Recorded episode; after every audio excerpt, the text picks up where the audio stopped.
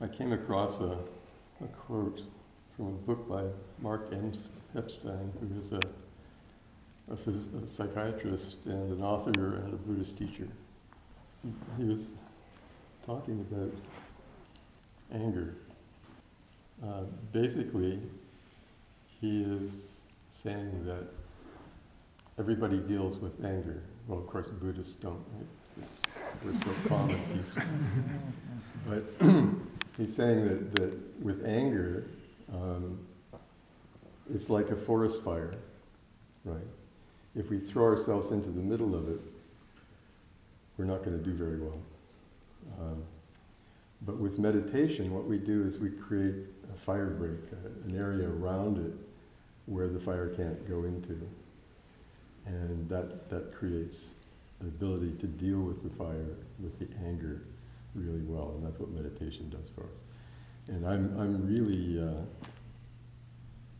really supportive of that idea. I mean, it really works. It's one of the big reasons for meditating, not just for anger, but for everything in life. Okay? We have all kinds of emotions that seem to control some people, and other people are completely distanced from their emotions. Some people are very into their physical bodies, and that creates a whole orientation to life that's different than the people who are mentally oriented or emotionally oriented. And so what we're doing is we're structuring our reality. Right?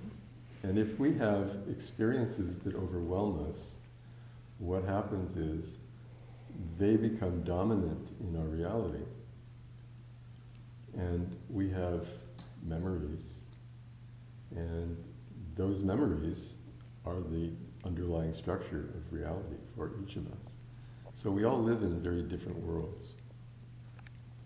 Right? The idea is that the reality can be structured by something in the past, very strongly. And we work around that as best we can. Some people try to avoid it with different kinds of chemicals and whether they're legal or not. Other people do it in the way they're in relationships, right? But most of us don't know how to deal with the past. And I don't know whether you've ever had your buttons pushed, whether you've been triggered by some little thing and you have a big reaction to it.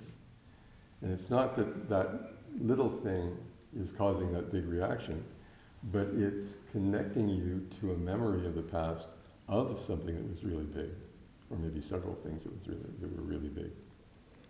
And so you get a response that is appropriate to the compound experience, rather than just that individual little trigger. So to the outside person that's just watching what you're doing, it looks like you've got an elephant gun and you're going to kill a mosquito. It's totally inappropriate. But from the inside, it's exactly the right response, because the body intelligence, the body-mind, doesn't tell the difference between direct sensory experience and memory and imagination. So it's all real. So people can think about how terrible the world is going to be tomorrow and get really upset. Or they can remember something that happened 10 days ago that made them really angry and get really upset. Right? Even though that thing is not happening anymore. Okay. So, actually, let's draw a picture.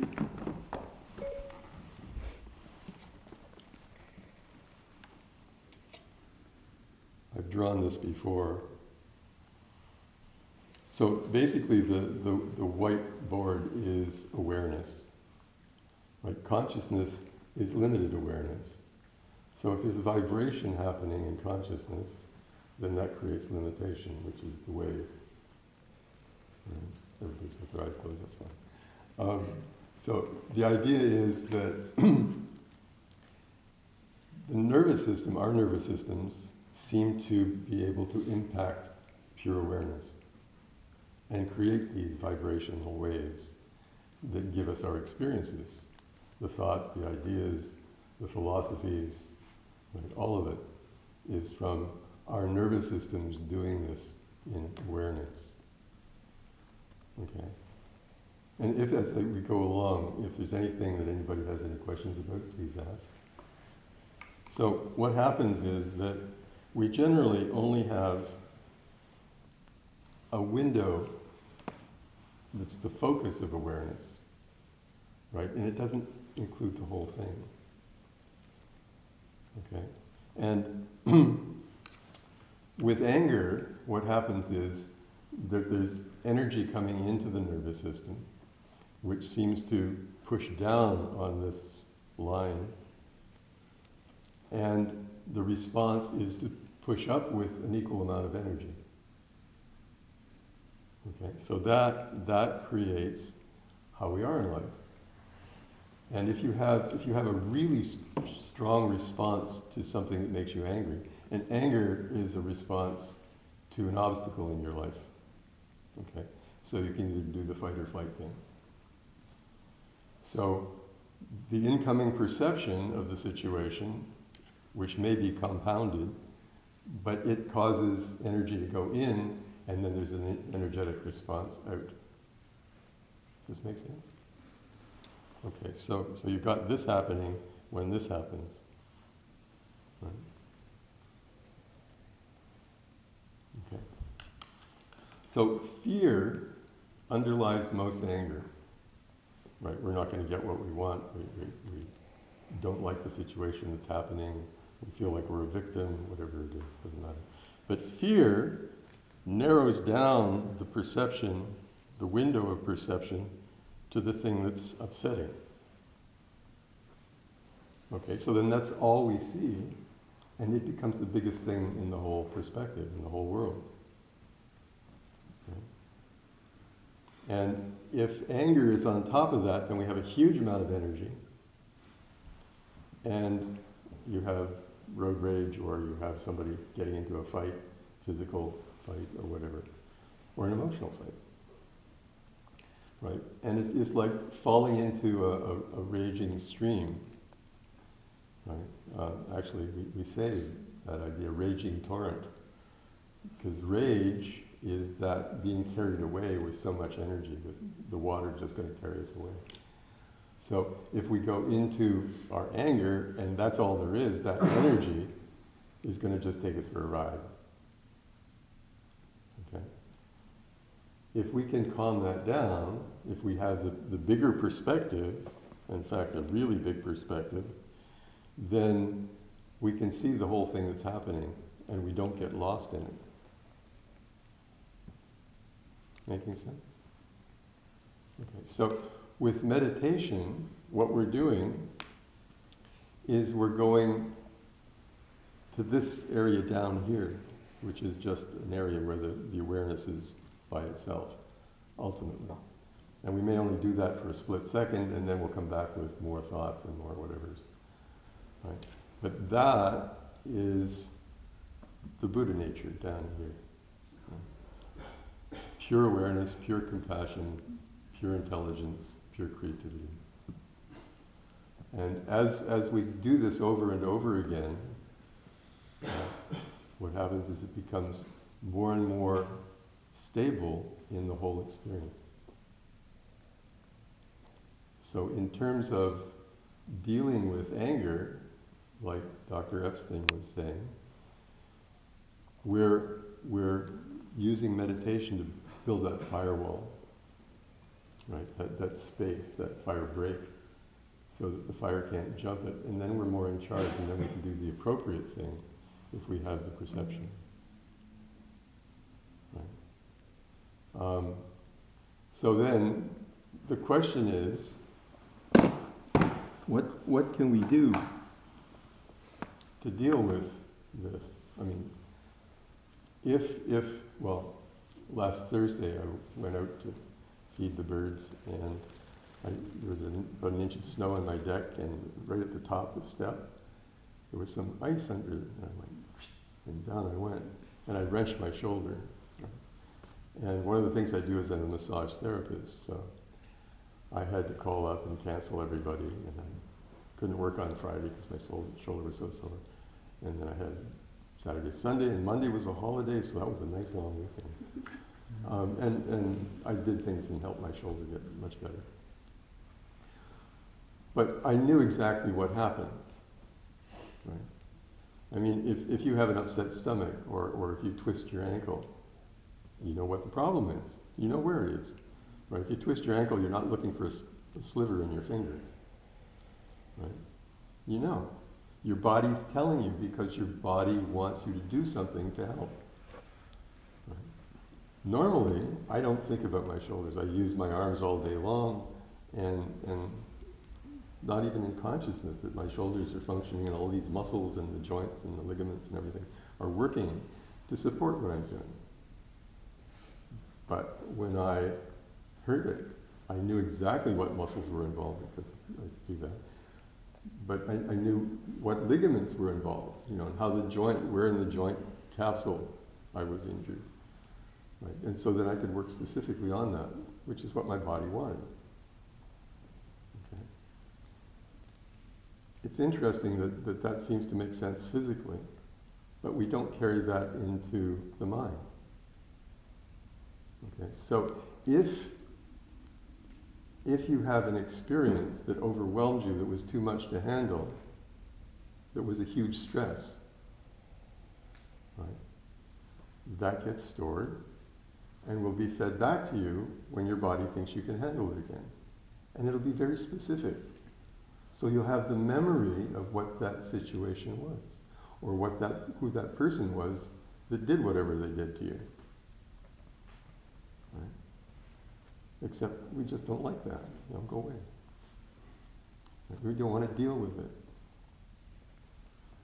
But just like healing a shoulder or sprained ankle or you know, and putting some anti-inflammatory on and all that, or drinking chamomile tea for an upset stomach, you know, there's a way of dealing with the mental, emotional things that's really easy.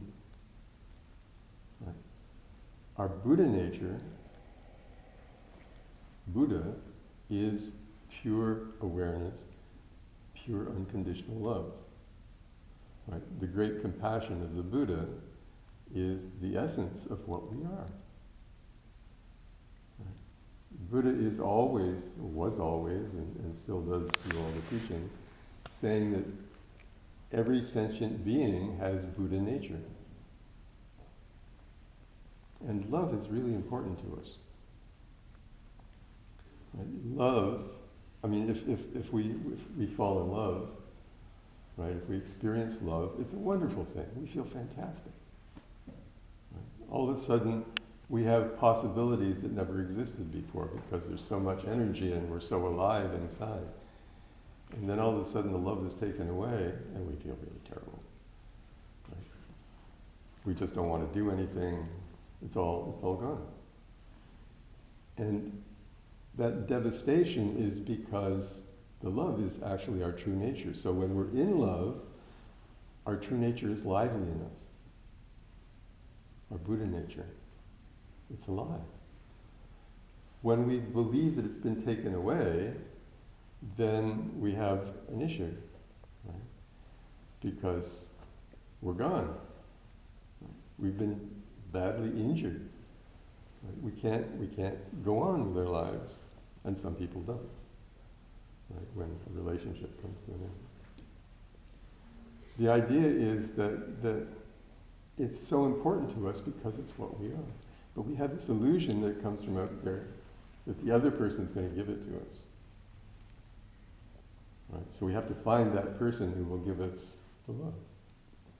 And initially, it may have been our mother and father. Probably mother first. And then if that's not totally forthcoming, then we start looking for other people, our friends, as little kids, and then we grow and we develop relationships and the first breakup of a relationship is horrible. Any young teenager will tell you. how horrible that is.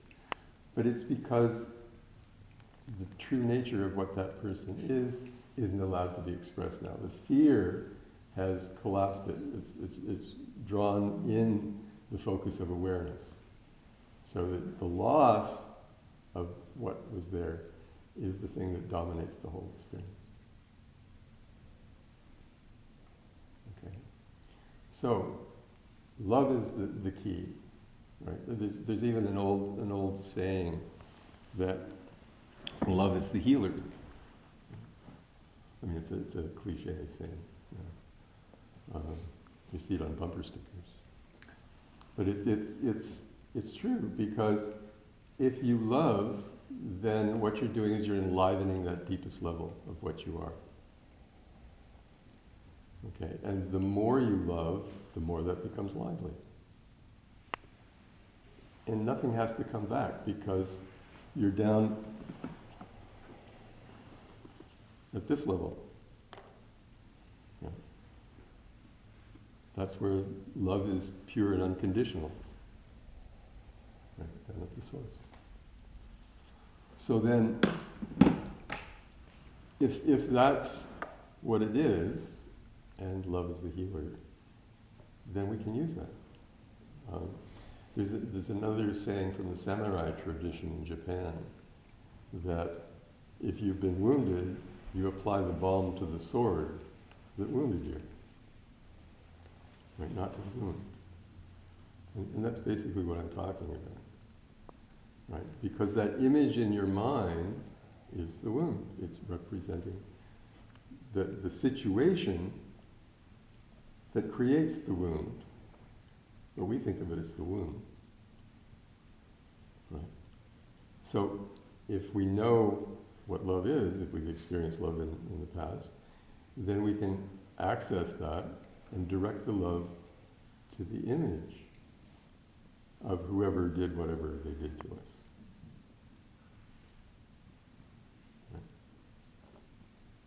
And it's simple, because if you had an argument with somebody really ticked you off, I don't know, last week, and you think about them, unless they're sitting right beside you, they're not in this room, right?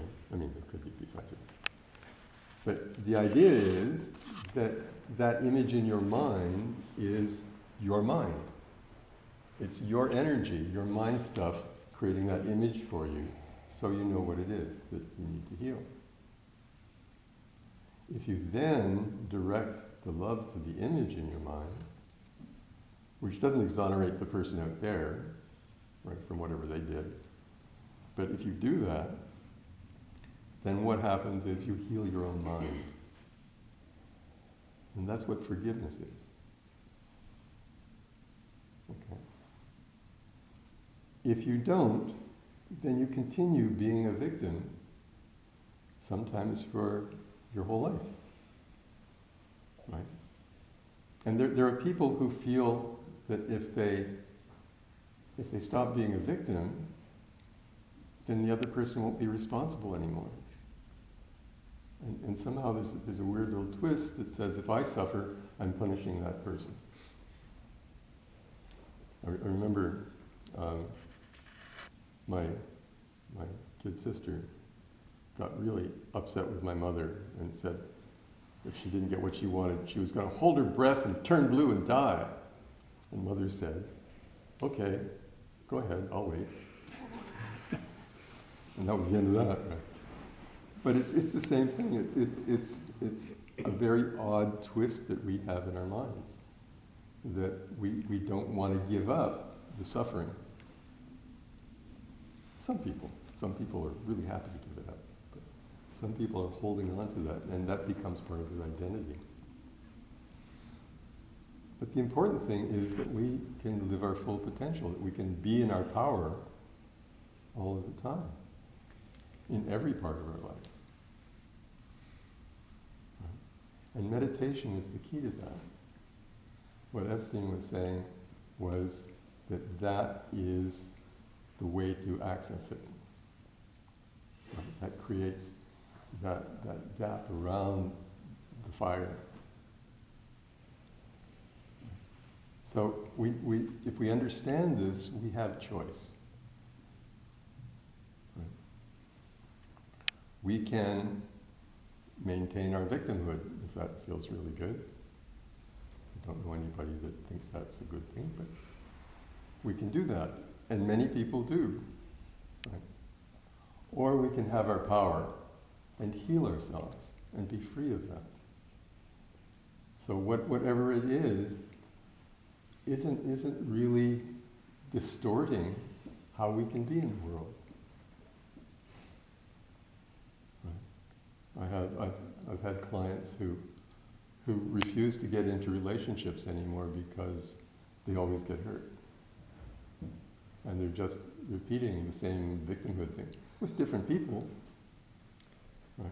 And usually it came from childhood. Something happened in childhood, and they're recreating it in different relationships. So with the meditation, we're actually bypassing that whole dynamic that keeps bringing us back into being a victim. And then when those images come, it's like having a sore shoulder. You know what to do, right? The image is in your mind, it's representing what needs to be healed, so direct the healing love to it. Right? It doesn't matter, whether the image is of a school teacher or Donald Trump, or it doesn't make any difference who it is. But if it's creating a state of being a victim in you, then you need to heal that and be free of it. Any questions so far? We're almost out of time. So I on the thing I had this lovely photograph of waves coming into this cliff, and there were sort of gentle rollers, swells that would come in, and then they'd crash on the shore. And it seems to me that we have different possibilities. We can identify with the shore and the cliff that's being eroded with all the big waves that come in, right? Or we can go out and play in the waves.